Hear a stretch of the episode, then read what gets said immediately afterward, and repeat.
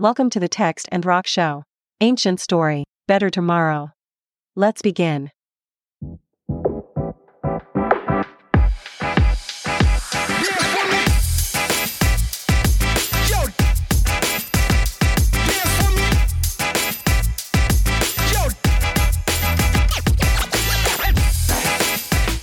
Ancient literature can save you on a profound level without being a historical, factual, one-for-one account of the past, because sometimes fiction tells the truth better. Yeah. The ancients knew this. That's what our show's about. Yes.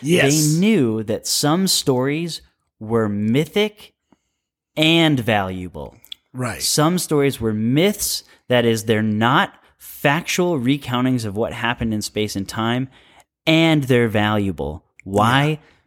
Because the best stories make us better. Yeah. Right? Yeah. The best stories take us somewhere far, far away, but when we get there, they show us ourselves, just like you were saying. Yeah. Yeah. And what do they show us? They show us who we want to be, who we do not want to be. Uh-huh. We gain virtue through heroes who face adversity and overcome. Like, we learn leadership from Moses or bravery from Hector. And on the other hand, we bridle vice. We get rid of the negative stuff inside through characters whose ill behaviors do them in. Right. Right? Right. And we learn, like, I don't want to do that. Uh-uh. You can learn from Samson that blindly doing what's right in your own eyes just might take your eyes, right?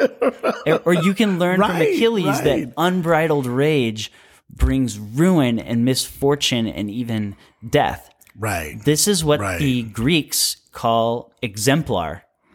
Exemplar is simply the idea that literary characters are examples for us. Yeah.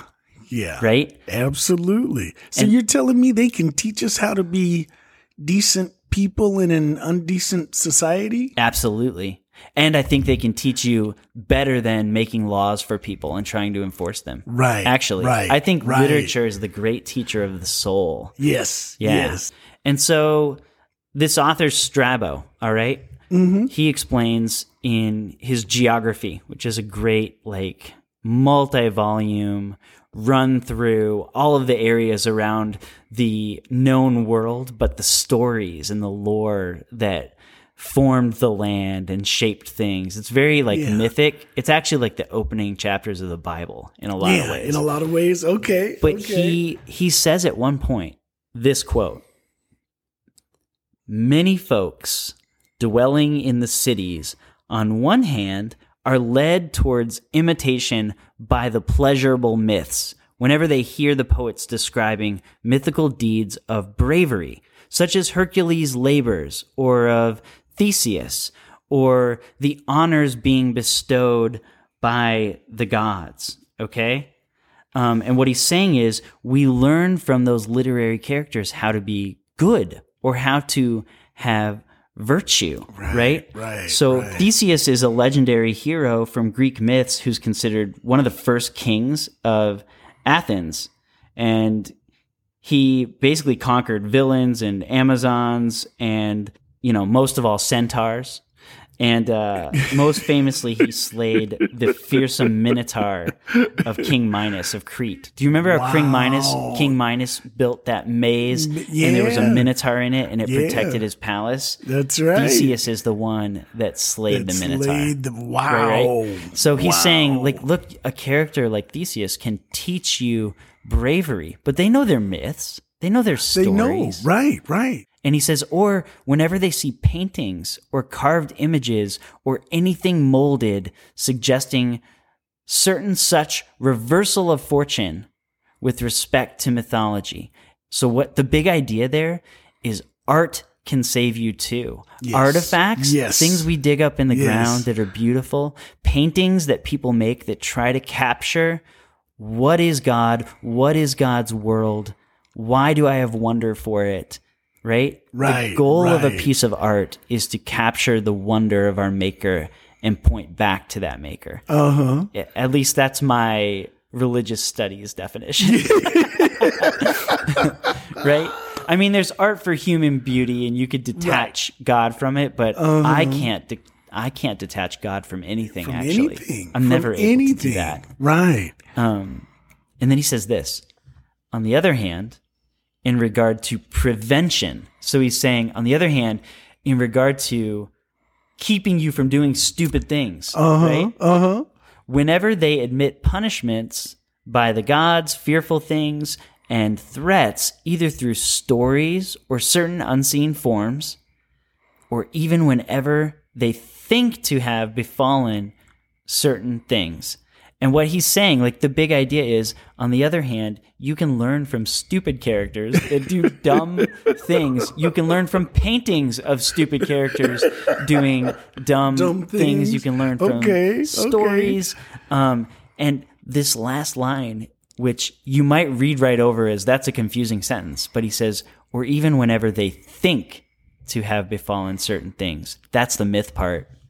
Some people like will believe flannel graph their whole life. Yeah. And so they hear a story and they're like, that's what happened. And they want to argue about the particulars of the story as a historical play-by-play. And he's saying, basically, whenever folks aren't so smart and they think that the myths really happen, they still learn virtue from it. They still avoid vice because of it. Right. So what are we doing here? We're arguing that the literature you grew up with, the sacred text or tradition you grew up with, whether or not every detail of it is true, it's chock full of examples to measure your own life. Right, in every way, it's frustrated you or wounded you to realize that the literal aspects of the stories of your tradition might just be story. In other ways, those stories have made you a good person. Set you off on a particular path, right? Yeah. And help you keep it. You know, I've journeyed with so many adults that would readily say, like, I'm angry about how religious I was raised. Like, that makes me angry. And on the other hand, but why are you such a good person? Then why do you not lie? And why do you teach your kids not to lie? Exactly. Why do you work with integrity and diligence and teach your kids to do the same? I'll bet it had a lot to do with that mythology. Yes. Right? Yes. So think about it. Do you believe you should be honest? Do you feel intrinsically that you ought to love your neighbor? Do you have wonder and reverence? And if it's not aimed at a creator, well, you can't explain it, but you have it. Right. Do you know that stealing's wrong? Why do you know any of these things at the level of your soul? Right. Is it not because you've been deeply and profoundly shaped by story? Yes. You've been shown truth from fiction. Absolutely. Yeah. And just to get biblical, the author of the letter of Hebrews makes the same move as Strabo. All chapter 11, he argues that the heroes of the faith in the Hebrew Bible are what? Exemplary. For the early church. Hebrews 11, 8-9 says, by faith, Abraham, when called to go to a place he would later receive as his inheritance, obeyed and went, even though he did not know where he was going. He went on the hero's journey.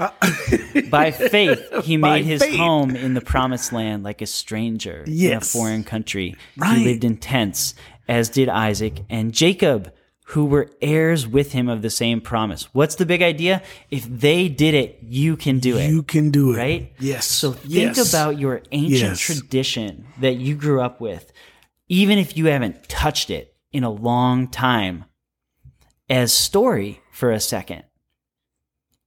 Why do you love stories?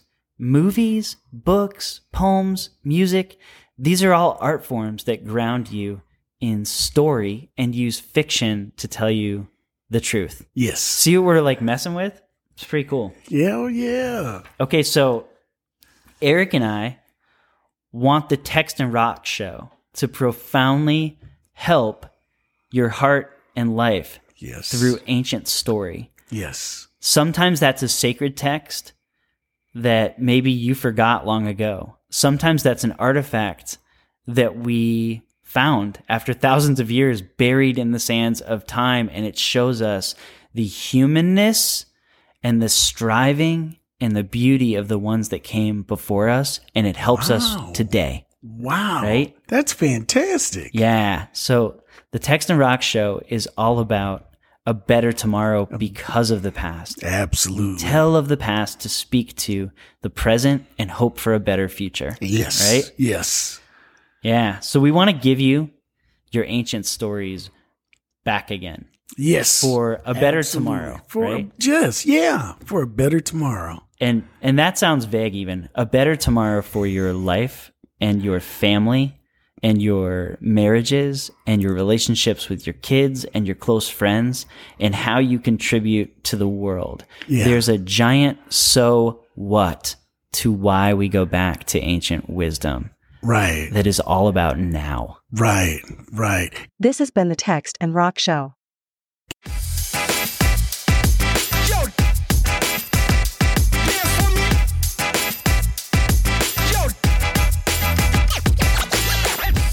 This episode was influenced by the audio track The Truth by Foster the People, the comedy of Pete Holmes, the modern literary criticism of Northrop Frye, and the ancient idea of myth found in Strabo.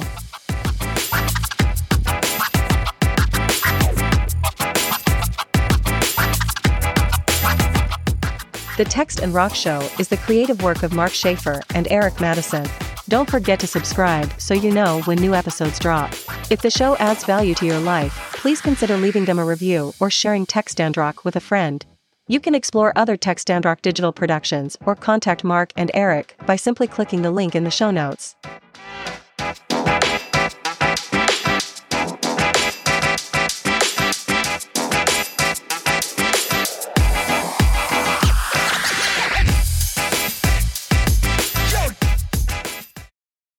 You know how it is, though. No matter what we do, we run into like technical snags. It doesn't matter. Yeah, but that's the fun part. It is, isn't it? I mean, after it's over. Yeah. After it's over is right. Oh my gosh. Jeez.